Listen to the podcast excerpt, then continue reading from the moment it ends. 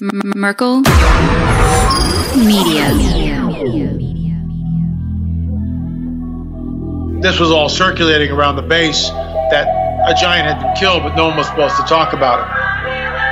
I saw three long, bony fingers reach up underneath the door, curl up to grab it, and then disappear.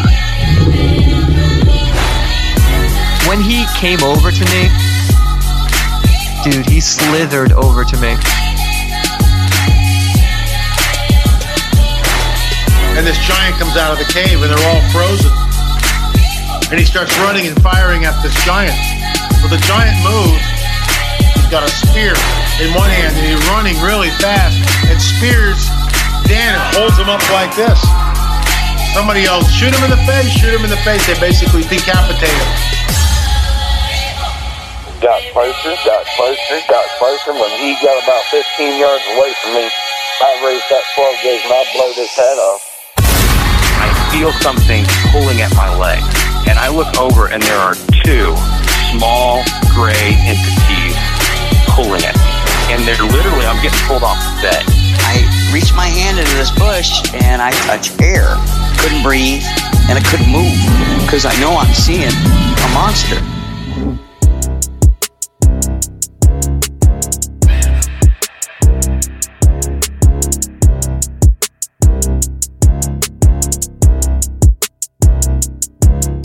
Yeah. Welcome to the show, everybody listening to the confessionals. I'm your host, Tony Merkel. Thanks for being here. If you have a crazy, wild experience you want to share with me on the show, go ahead and shoot me an email. My email address is theconfessionals at theconfessionalspodcast.com. That's theconfessionals at theconfessionalspodcast.com. Or go to the website, theconfessionalspodcast.com, hit the contact section. You can reach me that way as well. Either way works for me. Just get a hold of me. If you want more shows on a weekly basis, go to theconfessionalspodcast.com, hit the join button, and become a members. Members get access to bonus shows every Thursday. You get the access to the archive of member shows, and that's all available on the website, theconfessionalspodcast.com, and the Castos app. Once you become a member, you'll gain access to that app with all the content right there, and you get access to overtime content, which today is one of those days. We have an overtime show today.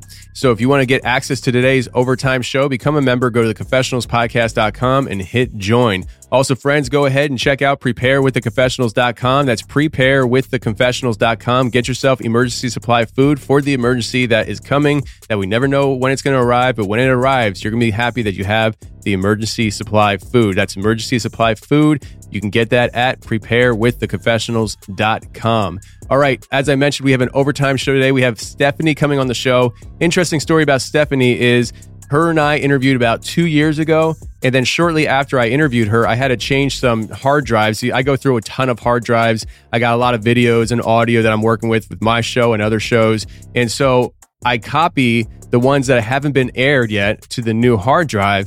But the problem is, I missed one. I missed Stephanie's, and I just so happened to be going through an old hard drive looking for some files for some artwork and stuff. And I stumbled across her interview. I was like, "Holy cow!" I never aired.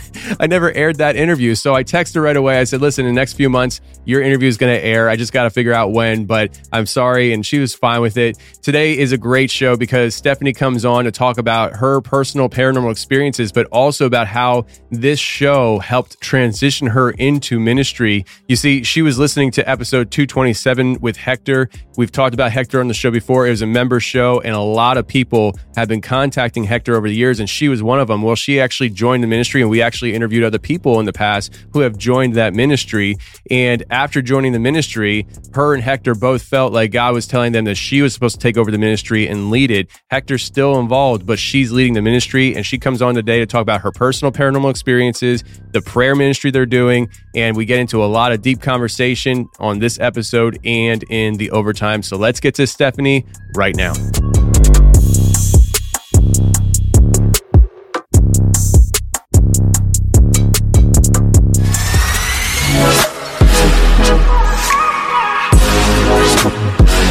All right, today we got Stephanie on the show. Stephanie, how are you? Good. Good. So, uh, Stephanie, you have been listening to the show for a very long time. When I saw your email name, I was like, oh, I remember her. Like, she's been around a long time. So, thank you very much for sticking with the show for so long. Yeah. One of my favorites. I appreciate it. Uh, so Stephanie, you emailed uh, a, a while back, and you kind of gave a very brief summary of your experiences, and you said you just weren't ready to talk about it yet. And since then, uh, through prayer and you know just comfortability, you're now ready to talk about these experiences. Uh, your email has tons of different experiences and details, and, and even from so we got the paranormal stuff, uh, the you dealing with going into witchcraft, uh, Satanism, New Age, dealing with Ouija boards, mediums, things like that, uh, to you coming out of that and becoming a, born again Christian around 2012 ish. But you're you also have these experiences with, um, which it all it's all perspective as to how you view these things. But you have these experiences where like little scampering, uh, little people scampering around my house. Uh, you saw a gargoyle on your neighbor's roof, and some of these you contribute to more spiritual vision. But then you have things like saw a plant being across the street, which you said was a physical thing. And so there's a lot of different things, uh, possible BEKs. Uh, your husband has even seen small creatures running around. And uh, also, you are now involved with Hector's ministry, which sounds like you are now going to be uh, heading it up, which I find interesting. I, if, if I'm mistaken in that, you go ahead and correct me. Uh, but anybody who's listening to this who doesn't know who Hector is, uh, he's from episode 227. It was a member show, and it was a very fascinating show because Hector um, very much believes uh, in the power of prayer and healing. And even before we started the recording, he prayed for my brother and I because Jack was in the studio with me, and Jack's shoulder was healed before we even started the podcast recording. And so Hector uh, was like an instant fan favorite when people found that show and stuff. And uh, now you're working in the same ministry, which I find really cool too. So I'm gonna uh, backtrack though, and we're gonna start. We're gonna start talking about your paranormal experiences. Uh, we're probably gonna dive into the childhood, and uh, we're gonna kind of navigate these waters the best we can. And just before we started recording, you had said that you forgot to put one thing in there, which is something that I just want to start with because it seems like a good starting point. Because you know what's what's better to start at than at the very first day you were born. Well, we got a memory of you talking to Jesus before you were born. So that's even better. So uh, I think that's a good spot to to jump into. And uh, let's go. Where, where do we go from here? Um, let's see. Well, I remember talking with Jesus Yeshua, um, and he came to me asking me if I would be Alana's mom, my oldest daughter. Um, he said, It's not going to be easy, but I would like you to be her mom. And I said, Okay, I will be her mom. And then there was a group of me and other moms. We were all to be moms.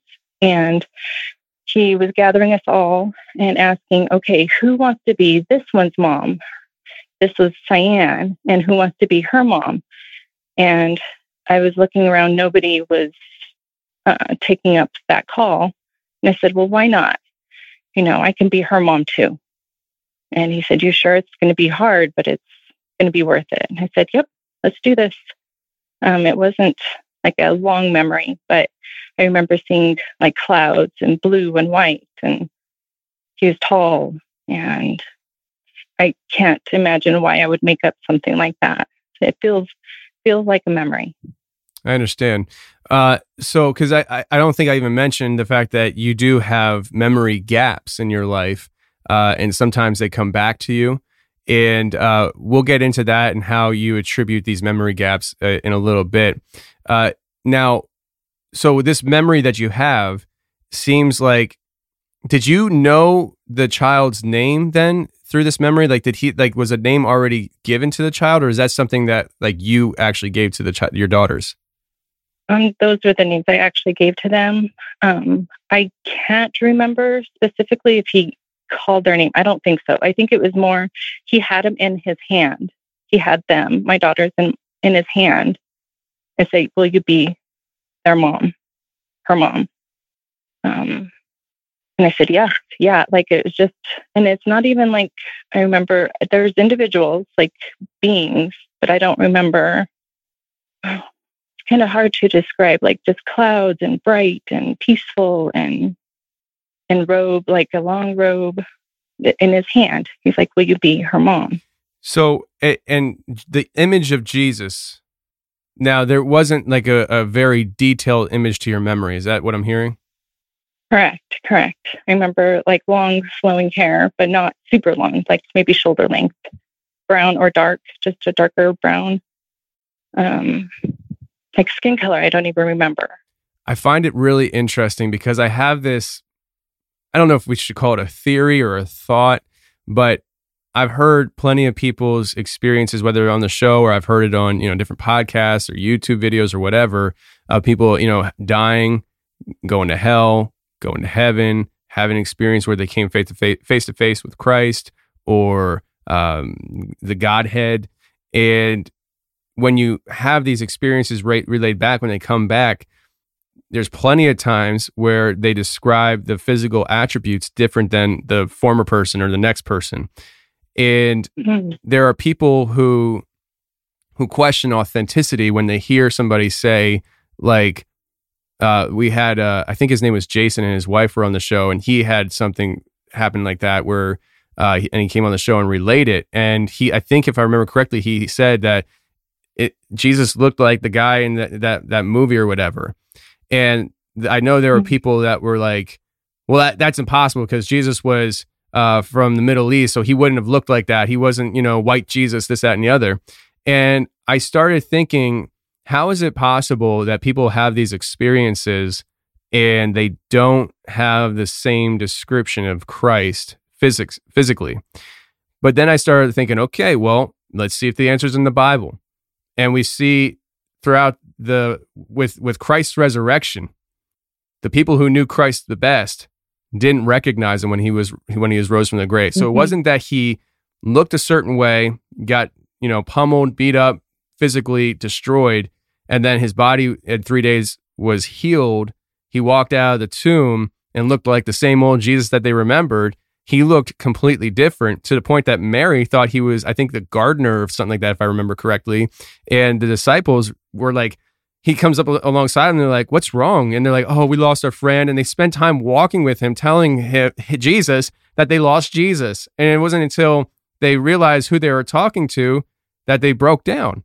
And so to me, I, I wonder if there's this thing where somebody who is, you know, born and raised in Africa, let's say, you know, um, I don't know, Kenya, just totally different culture, but they they know about Jesus Christ, they're Christians.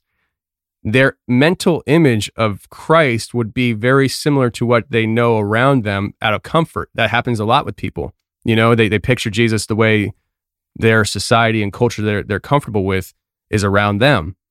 And so would Jesus Christ have any opposition to appearing before people in the most comfortable manner for them? I don't think so. I don't think so. Right. So it's just a thought that I had. And when you said what your experience and the fact that there wasn't a whole lot of detail, kind of makes me th- feel like, well, yeah, no lot, not a lot of detail because you weren't born into any any, you weren't born yet, so you don't have any experience of, you know, where on planet Earth are you going to be living? The people around you. What what does a human being look like? You know, things like that. So uh, it would make sense to me that there would be no real clear image of Christ in that moment. But I don't know. Lots of theories. Lots of theories. Yeah. So um, let's talk about your childhood. It seems like you had a lot of um, different things, maybe difficulties uh, while you were sleeping, from night terrors to waking up on the floor, um, waking up with razor thin cuts on your body. Uh, very, very interesting thing. So, if you could just kind of go into your childhood and some of these experiences and share with us, you know, what happened. Um, let's see. I would always have nightmares uh, where I'd wake up either screaming or yelling, or I would even hit myself awake, not on purpose because that hurts. Um, nobody would sleep in the same bed as me. Like my sister wouldn't sleep with in the same bed with me because I'd kick her. Um, I'd kick the walls. Um, I would have nightmares about aliens and zombies before even all the zombie movies. Um, all kinds of weird, weird things. Um, but yeah, I would wake up with cuts on my arms and legs and have no idea how. Um, at the time, we didn't have like cats or nothing sharp on my bed to cause that while I'm sleeping. So there would be no reason to have those cuts. Um, I would wake up sometimes outside of bed, um, like facing a wall. So my my parents would make fun of me and uh, say that I would sleepwalk and run into the walls when they they don't know if I really did. Um, but they would always find me on the floor somewhere in like the hallway or another room. Um, so it makes me wonder if I did sleepwalk or I would even fly in my sleep, so levitate. Um, I remember flying flying around like the schoolyard or downstairs. Um, I could jump down a flight of stairs because I could fly down them. Um, so I'm wondering if I was actually levitating and would wake up elsewhere in the house. I don't know. So, do you, these uh, experiences you had, do you kind of attribute it to a spiritual attack then? Is that kind of uh, the angle that you feel was happening as a child? Yes, I do. I do think I had um, like generational type curses, like demons trying to get me since I was little, probably because they knew which direction I'd be going as I grew up. They didn't want me to go there. Wow. It, the fact that you said that really, you almost said it word for word as to how I feel about that stuff too. I, I feel like just the just the idea of a satanic entity that's been around since Adam and Eve, you know, resisting and and, and battling against God. You would think that like he's not omnipotent, he's not omnis- omniscient, he doesn't know the future in the sense of outside of what has been already ordained. Like he can't, he doesn't know my next move. I believe this. Uh, but I think that he's not stupid and he has a long time to observe human beings. And I think that there's this possibility that he sees certain characteristics and traits in children where, generally speaking, when you see those kind of things, that child goes in a certain direction that he, maybe he doesn't want. And so there could be spiritual attacks then that ensue to try to deviate that said child off course. Is that what you were saying too? Yep, yep, exactly. Fascinating. Fascinating. Well, uh, you were raised Catholic, and uh, Yes. it, it seems like in the email uh, that experience wasn't great because you said uh, raised Catholic but turned away from a mean God uh, around 10 years old. Could you go into like, you know, why, why, like at what, what point in this Catholic faith that you were being raised in that, that some experience or what that made you feel like this God was uh, a mean God and you didn't want to follow this God at the age of 10 and then you pursued, you know, witchcraft, Satanism, New Age kind of things? Um, it started with like repentance. Um, I remember being told we had to ask for forgiveness through the Father, um, like the I don't even know what you call them, the Pope or pastors at the church. Um, and I couldn't understand why. Like, why? Why do I have to do that? Um, well, so you don't go to heaven, or I mean, don't go to hell. And I remember asking my mom, well, that doesn't make sense. So if I don't ask for forgiveness for stuff I did, then I go straight to hell. Um, and she would say yes. Um, and I, like, or for like lying, I just couldn't understand. I couldn't grasp like the gravity of it and how she would explain it. Um, that if we didn't wear the nice clothes, we would go to hell to church. If we didn't say the right prayer to receive communion, then we would go to hell. If we didn't um, say the right things, then we would go to hell. Like if we didn't get married the right way, then they would go go to hell. Like it, none of that made sense to me. Like, well, if it's that easy to go to hell, then why even try? Because I'm going to fail already.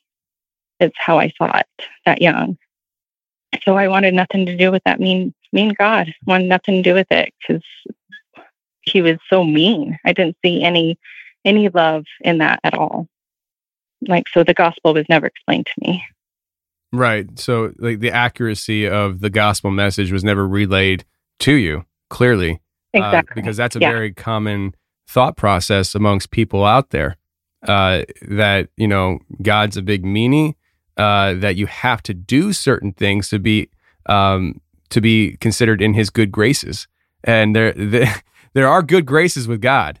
Grace is a huge part of it, but it's it's not as oriented around what you do, but rather who you know, and that's the Yeah. that was the disconnect for you, huh? Yes. Yeah. Yeah. Like so even with the the Lot's wife, how she turned back to look at the city and was turned into a pillar of salt. Nobody could explain to me why. Why would a God be so mean to do that to her? Um, but I got all those answers as I grew up. Gotcha. Uh, so that happens. This whole new philosophy in your mind of uh, rebelling against God, or um, well, yeah, it eventually did, did lead to that uh, that those actions, rebellion against God. But just this idea of disbelief, this idea of um, not wanting to follow a God that uh, could be so horrible, uh, pushed you into the opposite direction. And uh, how'd that whole process start for you?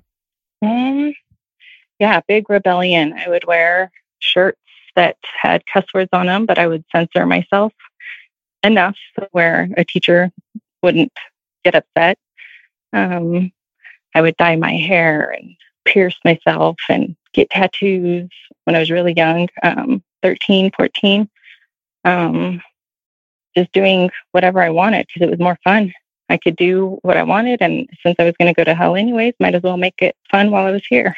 Well, that's a very uh, juvenile approach. You know, that that's that's what kids do, right? So, I mean, kids that are rebelling w- would do exactly that. I never had the guts to get a tattoo as a minor because my dad would have beat my rear end. You know, so um, so what what was it that kind of uh, launched you into pursuing like the occult and witchcraft and new age type of things? And what was your experience there? Um, well, I, a lot of it was more jealousy or envy of my sister, who she like she had things uh, where she could, with her command, basically control the weather. If it got too windy and she didn't want it, she could say, "Stop the wind now," and within thirty minutes it would stop. Um, or if she wanted a storm, she would command it to happen, and there would be a storm coming in. Um, or there was another time in the front yard, we were doing yard work. I went in briefly. And when I came back out, she was like, Did you see that? And I'm like, What? She said, A fairy landed on my hand. Um, she described it as like blue or purple. Maybe it was blue purple. Um, but it was a little person, a little girl, like a tiny mini thing. Um, she said it said something to her, but she couldn't understand it. And then it flew away. And I remember um, our mom asking her, like, you sure it wasn't like a dragonfly or a bug? And she was like, no, it was a fairy. it was a little person. Um, and then she could, she could sense like, like the supernatural. She can sense other spirits. You know, she could be like, you know, this so and so passed away, talk to me. And I'm like, why don't I get that? I don't understand. So then, um, once I had the opportunity to go into like witchcraft and Satanism. Um, I call it an opportunity, but it's not really. Um, I would delve into the Ouija boards, do um, the writing stuff, uh, get tattoos and piercings, listen to all kinds of music, get get the Necronomicon. I would um, chant spells and um, anything you could think of. I was dabbling with blood and uh, all kinds of stuff. Um, but nothing, of course, nothing fruitful came of it. So uh, I just kept getting darker and darker and darker. Um, and that's about the time when some severe depression started hitting too, where I was like self harming and just trying to find love in all the wrong places, like that song. Um, um, let's see just like, oh, and that's about the time. Oh, a little shortly after, I'm pretty sure I was already out of high school in my early 20s, where I, I know I was arguing with somebody and I can't recall who or even what I was saying. And I was smacked back. Like I couldn't feel a physical smacking, but the only way I can explain it is I was shoved back about six feet. So I was behind myself. I could see my hair the clothes I was wearing. I could tell it was me. And I'm yelling, like super violently yelling at somebody. And like my arms are flailing, like I'm aggressively yelling at them. And I'm telling myself, no, don't say that. That's not me. That's not, that's not me. And I've always wondered what that is. Like what, what was that? Um, so that's one of the main reasons why I started listening to your show. I was hoping somebody would come on and would explain something similar so I could be like, okay, it's not just me. and uh, I remember going to therapists asking them, is that multiple multiple personality disorder? Am I like starting to lose my mind? And they're like, no, that's not how it works. Um, so then I just didn't really have any answers. Nobody could explain to me what happened. So you're going to the counselors about this. They say no, that doesn't. Ha- that's not how it works. Did they have any suggestions for you? Did they say you're just crazy? You should be institutionalized? Did they have any thoughts? Nope. They're like, I don't know what to tell you. What that was. That was it. Like it makes me i wish i had gone to like more of a spiritual type therapist um, somebody that was a believer and then they could probably lead me in the right path but that wasn't my path. So i remember just asking like asking multiple therapists because i would hop from one to the next to the next because they couldn't answer my questions. They couldn't get to the bottom of of what that was or why i was so depressed why i wanted to harm myself like all kinds of things. It's interesting your experience because uh, when I was younger, I was I was crazy. Like I was I was nuts, and uh, I often wanted to seek counseling. I often wanted to seek therapy, but I didn't want. At the same time, I didn't want to go through those steps because of what you just described. Like I was, and it wasn't for me. I wasn't thinking along the lines that I was possessed or I had you know any spiritual as much as just I, I had a lot of rage and anger in, in me uh, a lot of scars from my childhood I didn't know how to heal from. And uh, I just didn't want to go to a counselor where I felt like they, like, because I didn't have a lot of money. And I was like, I'm not going to pay somebody for them, for me to find out they, they're not really doing much for me. They're not really helping. And then I got to find somebody else and then hope that I find somebody somewhere along the line that can help me. I, I, I just would rather just not go. And I, but, um, it's interesting. Now, uh, let's backtrack here for a second. Your sister, you were mentioning about how she was like basically the the weather lady, and she could control, but she could control it, so she was more accurate than what we see on TV. Um, did she dabble in witchcraft, or was she attributing this to more of a god god uh, spiritual gift kind of thing, or or what? Because I assume she was raised well, Catholic too. Right, correct. Um, but we both turned away at about the same time, so she's about eight. Um, she's younger and she seemed like she could see things she could hear things and feel things whereas i didn't. Um, so i envied that envied that.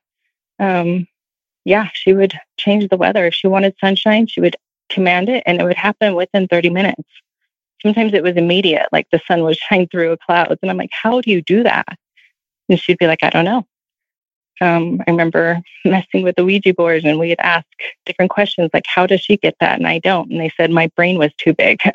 so that, that nothing like saying you have a big head. Um, uh, or it would be aliens. That's what we were talking to. That's what we were told we were actually talking to through the Ouija board was aliens from the planet ABC, um, which is kind of funny. Um, but we played with that for over six months. We made our own um, Ouija board and played with that for a while.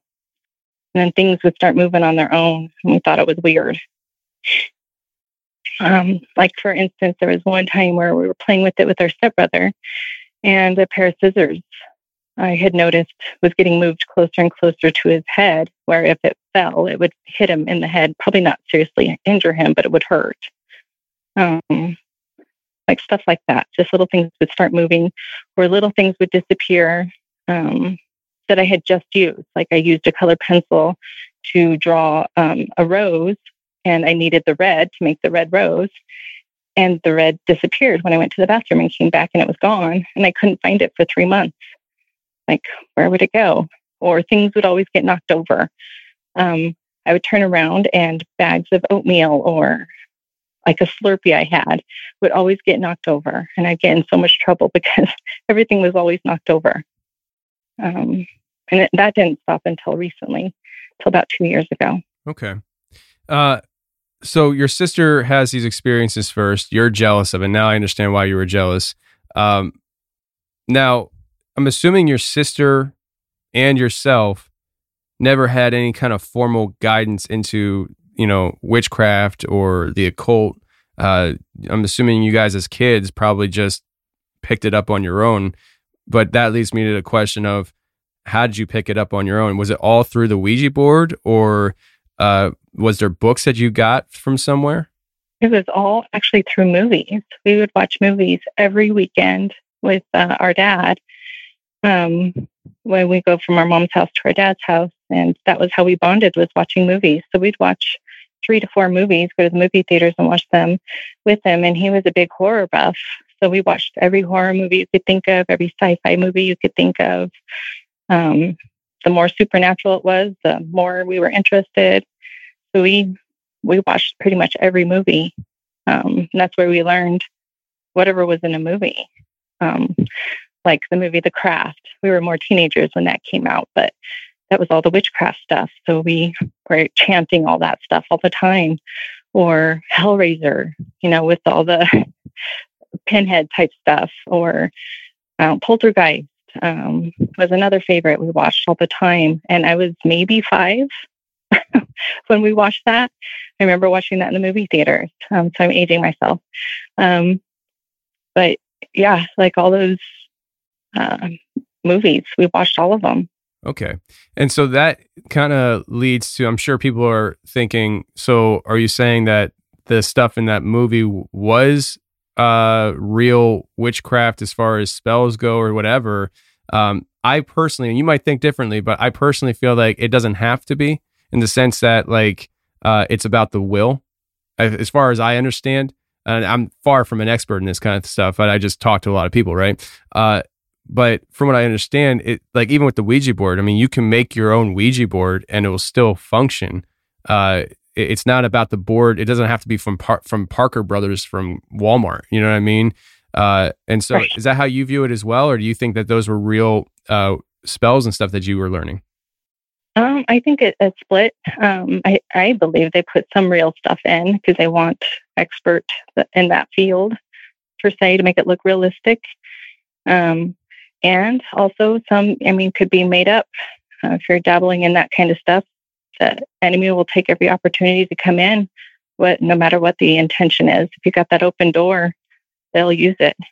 Okay, uh, and that makes that makes perfect sense to me. Uh, I, I just uh, it's interesting. It's very interesting. Uh, all this stuff is interesting to me. I, I enjoyed this conversation very much. Uh, so you mentioned kind of about the getting pushed and things like that. So you're you're sum, you're sum, summarizing basically that you believe you were possessed, and and how long do you think you were possessed in your life? Uh, mm, that's a great question. I just know maybe ten years. If I were to guess, it's so hard to know because you don't really know that you are that you have demonization, that you are being oppressed uh, it's not in your face. At least for me, it wasn't. Um, I just th- thought something was wrong with me, like me uh, and my will, um, until I couldn't control it. Like wondering why I would have fits of rage and couldn't control it, or wonder why I wanted to harm children for no reason at all, or wonder why, like, a four year old should not have lustful thoughts. That's just not natural for a child to have thoughts like that. So, um, like where do those thoughts come from so i know and I, I, can't remember if you mentioned it here and if you don't want to go into that's fine but i know in the mm-hmm. email you mentioned about how um, this this possession i think you were equating to the possession but or no is the memory loss the memory loss that you've experienced throughout your life uh, and sometimes memories come back to you uh, but you equated it to sometimes abuse that you went through but also abuse mm-hmm. that you uh, inflicted on somebody else or maybe at something else. Uh, could you go into any of that as far as like, you know, what you experienced and how you equated to the memory loss? Yes. Um, I, well, I went to therapy for that as well because I had PTSD pretty bad um, after my uh, second divorce. Um, it it was a lot of physical, sexual, and verbal, emotional type abuse um, like looking back at it, I should have stepped out of it. But when you're manipulated and groomed over years to think a certain way, thinking that you're a bad mom or thinking that you're a bad wife, um, just that being drilled into you over and over and over again. Um, and somebody who can manipulate that situation can really abuse the power they have over you. So from that, I don't remember. I don't remember a lot. Uh, a lot of times people tell me what happened, and I'm like, oh, I don't remember doing that, or I don't remember that event taking place. Um, a lot of times in therapy, I had to work through stuff that I still don't remember to this day, but I knew like something bad happened in the garage. I just don't know what. Um, or I knew something bad happened in the laundry room, but I just don't know what. So I had to work through um, the trauma side of it just so I wouldn't have uh, like horrible anxiety uh, whenever I was going into um, like sitting in a chair in an office chair, and if somebody were to approach me from a certain direction, I would have like a almost like a panic attack, which is a reaction to a trauma. And for that specific instance, it was because I was choked um, by my ex-husband, and to the point where I could not breathe, and I didn't know if I was going to survive the next minute. So um, that would be why I would react in that way. I don't react like that anymore, thank goodness. Um, so I've worked through a lot of those traumas. Um, but yeah, I know there's big gaps. I don't, I just don't recall people like my sister or friends would tell me, um, do you remember when your ex husband would slam the door on me um, coming out of the car? I, I don't recall that. Um, or friends would say, Do you remember the time you smoked a bong? And I'm like, I have never done that. They're like, Yes, you did. You were like an expert. You're showing everybody how to do it. And I'm like, What? I don't know. I don't do that. They're like, Yes, you did. There was witnesses there. Um, to this day, I have no idea. Like, I have no idea where that came from. Um, stuff like that. Uh, just have big gaps. Yeah, and that's interesting. Um, I mean, not in a in jovial sense, but very interesting. I uh, when I was a kid, and I think I probably mentioned this before, but I'm a one person show here, so uh, sometimes you hear repeat stories. But uh, when I was a kid, uh, I had a really bad childhood in this neighborhood I lived in, and my family, my dad got a job driving truck at Pitt, Ohio, and life financially got better for the family where they could move out of the trailer park and we moved to a whole different school district. My dad asked me, he's like, Do you want to stay in the school district or out? I'm like, Get me out of here. And um, so maybe like a month or two later, I go to visit a friend who lived on the outside of the trailer park, but not far away. And he used to always come and hang out with us uh, in the old neighborhood. So I went to his house and we went to the old neighborhood. Uh, and it was just, you know, a kid thing where, you know, it's a bad environment and stuff, but you still go, I guess, um, uh, nostalgia gets to you, I guess. I don't know. But uh, we would go down and we're hanging out with kids, and they were all pretty nice to me now that I wasn't living there, you know? And this one kid, I remember, I'll never forget this. I, I can't remember his name, but they told me, they, they, they're like, oh, so and so's here or whatever. And he sees me and he uh, goes, dude. And like like in a surprise like he can't believe he's seeing me. He runs over and like pretty much jumps on me and gives this big hug. And he's like how are you? And i'm like who are you? And everyone's like you know who this is. This is so and so i'm like i really don't remember you. And they're like shut up. And i'm just like oh, i'm just kidding. I still to this day have no idea where this kid oh came from. Yeah. like none. And i don't know if it's because he was one of my bullies. I remember my bullies one of them listens to this show and he he treats me like you know he never bullied me. And uh, you know I'm, it's behind me now. But uh the the in my mind one of the most major bullies in my life growing up i have a burned image in my head of him to the point like when i told you earlier i was crazy when i was younger in my early 20s i just happened to come across him on facebook because facebook recommended him, him as a friend to me and i was crazy. So I, I saved his picture on on my phone and I drove back up in that area several times looking for him because I just wanted to beat him down. Like I was angry. And this kid from this memory, I still don't, I, I, I don't know who he is or where he came from, but everybody told me I was supposed to know who he was. And so I don't know if it was a trauma kind of thing where, you know, I just Mhm. blocked it out. Um, when it comes to your ex and the abuses there, Uh, did you ever have a situation where you had an anxiety in a certain area or something in front of him? And you're like, I don't know why I feel like this. And he just kind of kept his mouth shut. He's like, I know why, but I'm not going to tell you if you don't remember. Hmm. I not not that I can recall. Okay. I was just trying to, I was just trying to paint a picture of how much of a douche he is. But, uh, but anyways, um, all right. So we're kind of transitioning here into more, it seems like more adu- adult life stuff. And it seems like a lot of these experiences uh, still continued throughout your adult life up to even two years ago, like you mentioned. Uh, I, it, there's a very specific point, though, in this email uh, that I'm running through here. I'm kind of just running through it in order. I'm not sure if it's all totally in order, but uh, you said in 2012 ish, uh, you got born again as a Christian. People that listening maybe don't know that means you became a Christian, you accepted Jesus Christ as your personal savior, and um, you learned how to cast out demons that were still in your life, like rage, uh, strongholds with lust, uh, uh, generational curses, and then you said within the last two years. So I'm assuming this was an ongoing process for you. Uh, could you just kind of maybe talk about that a little bit as far as like what was it in your life that kind of turned you in that direction? And what was the process like going through these experiences of understanding of casting out demons and the different things going on?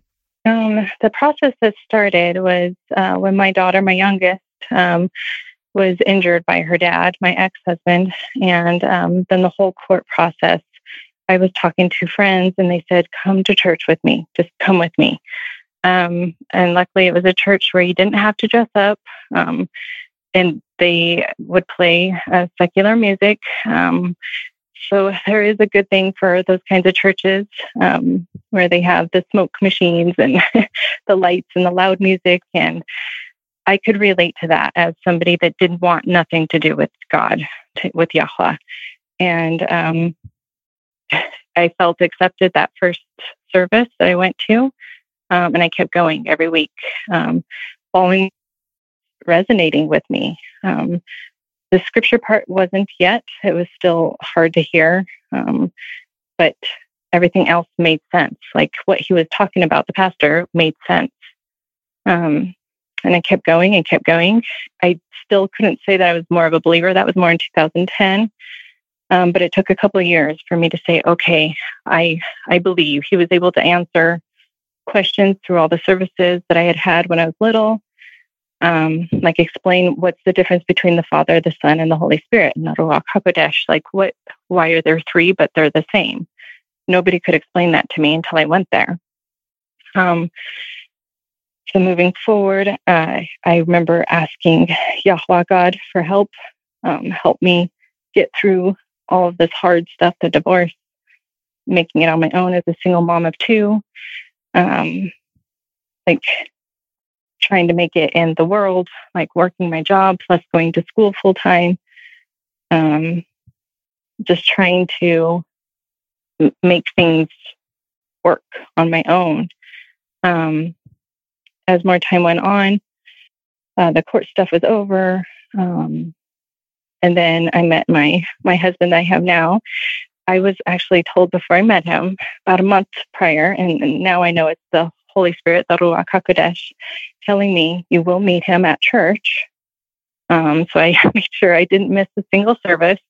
Little did I know it meant at a singles group through church. Um, and that's where I met him. He wasn't a believer, but he was invited by his friends who went to the same church. So we all met at uh, playing volleyball. Um, and that's how we met. Um, and I just kept going to church. And eventually he followed me to church and he is now a believer, especially after seeing all this stuff with casting out demons. And that didn't come until oh, about three years ago, two and a half, three years ago, when it was the Holy Spirit, the Ruach HaKodesh, telling me now's the time to fully repent and clear out the system. I that's the best way I could think of calling it. And that's with after having multiple things in the house, like tapping things moving, things getting knocked over all the time, um, dealing with lust, lustful thoughts, um, just things that I couldn't, strongholds that I couldn't break free from, things that I couldn't control or just will my way out of it. I would still have those rage fits and feel horrible afterwards, screaming at my children or my husband or anybody. Like, why can't I control myself? And so I started looking up prayers because I didn't know how to pray.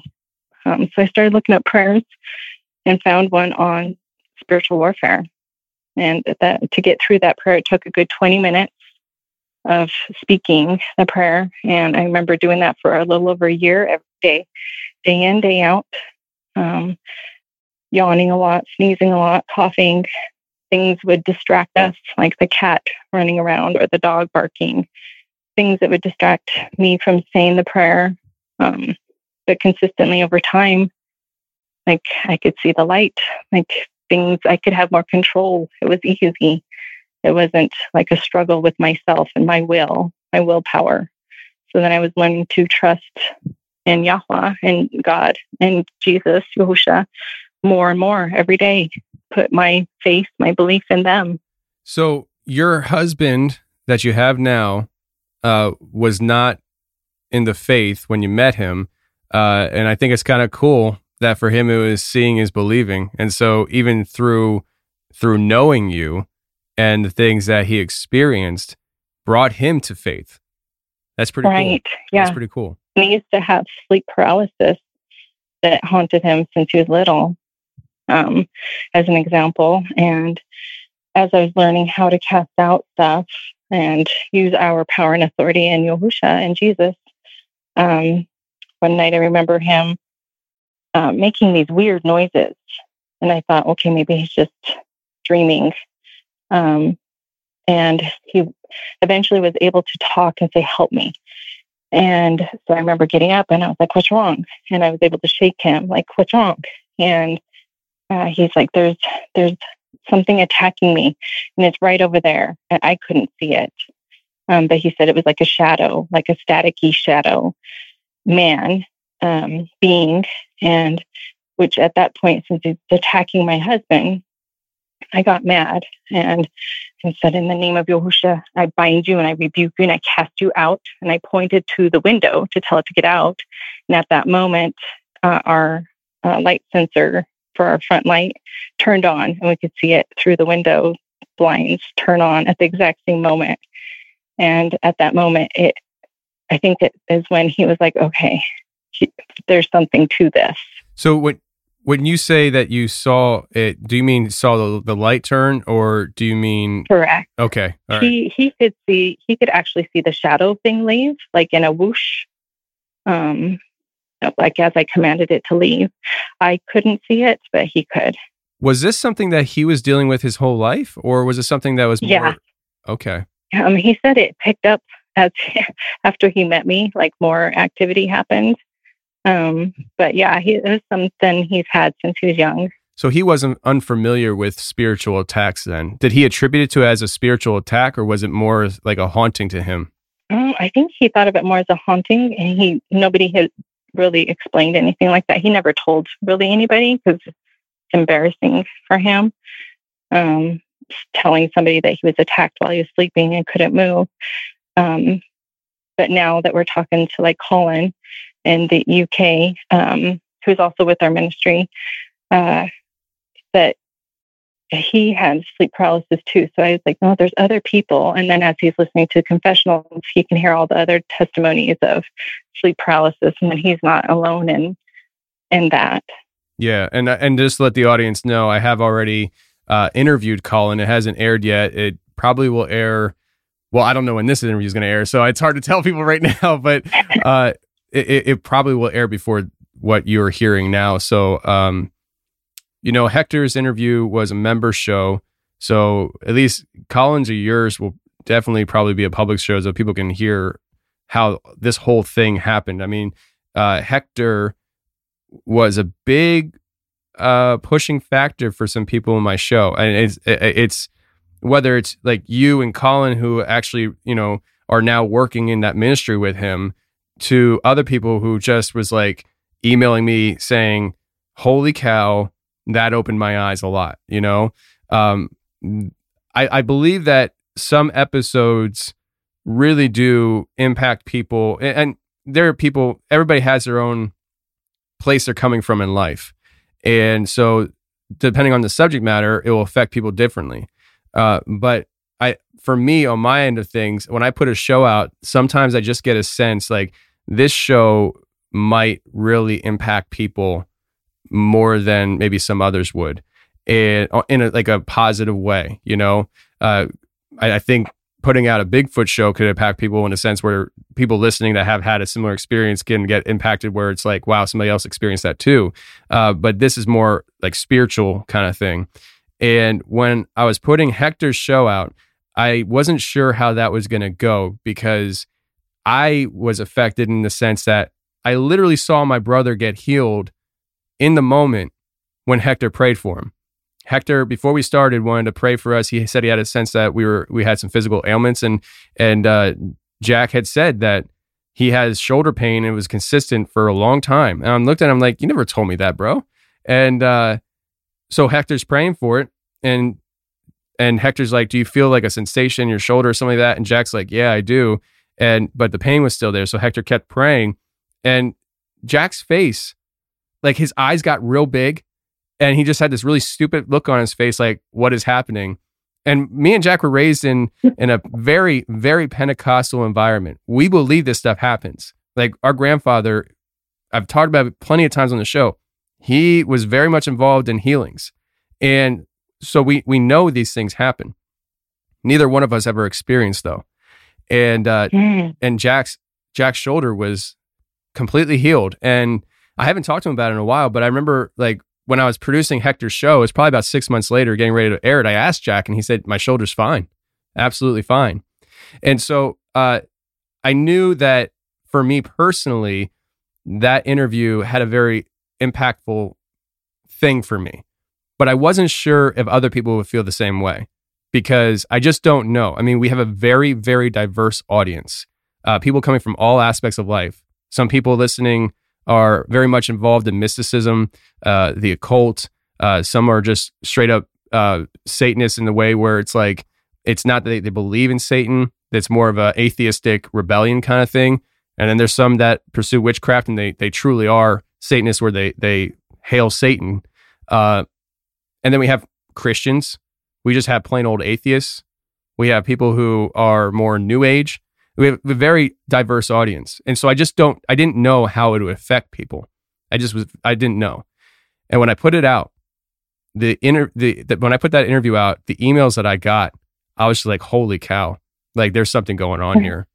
And then to find out that at least two people that heard that interview are now actively participating in that ministry. For me, as the host of a show that puts people's experiences out, it's very gratifying to know that we were able to do that for people. Does that make sense? Yeah. Yeah.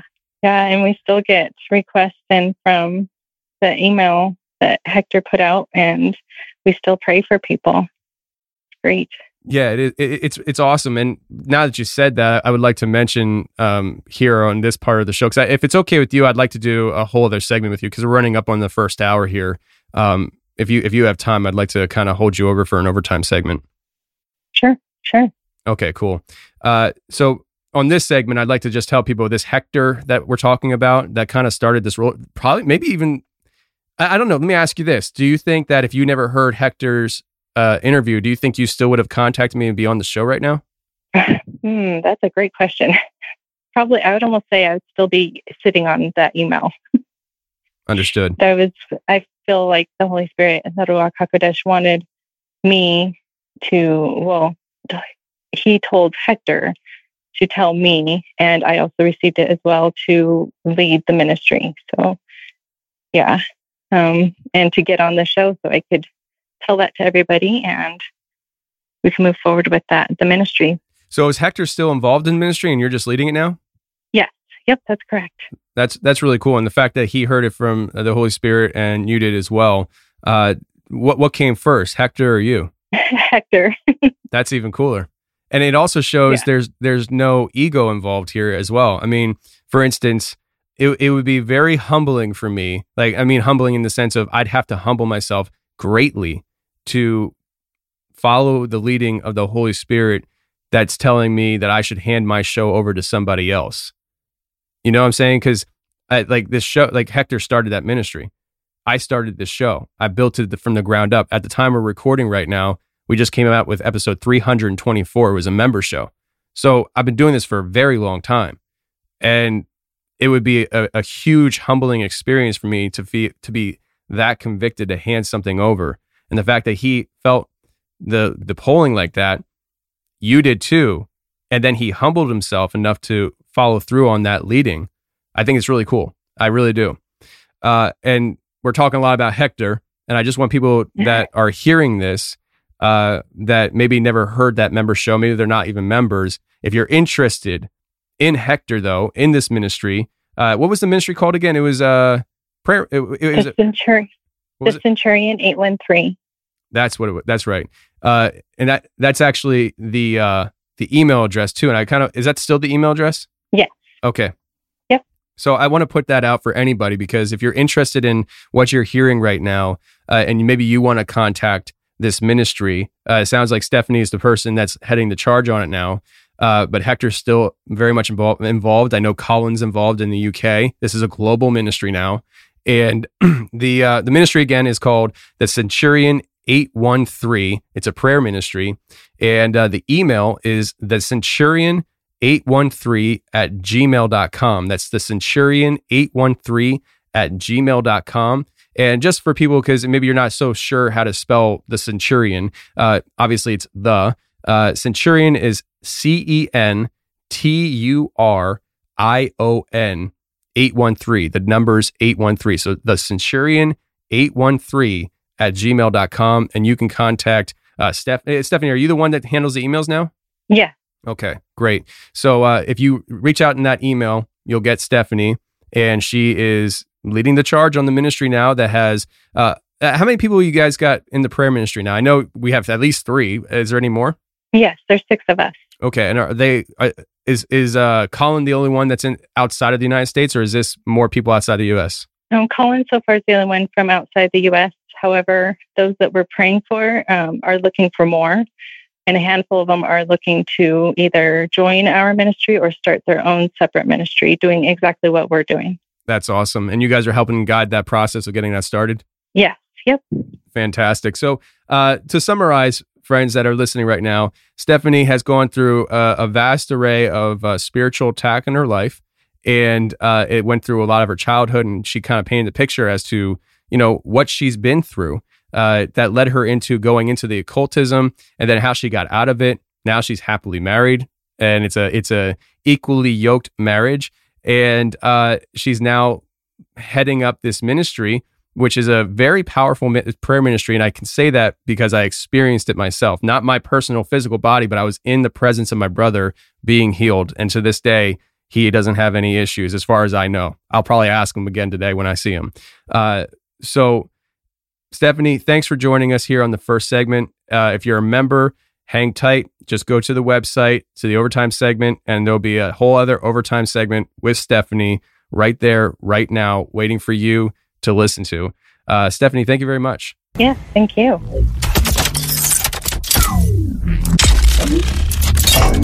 Well, that's the show, but I really hope you enjoyed it. If you did enjoy, please share the show with your friends. I don't care where or how you share the show. Just share the show if you enjoy it, because that's the best thing you can do to help the show grow. Thank you very much for tuning in, friends. Just a reminder this is an overtime show available to members only on the website, theconfessionalspodcast.com, and the Castos app. If you're a member, you can log in and get it there as well.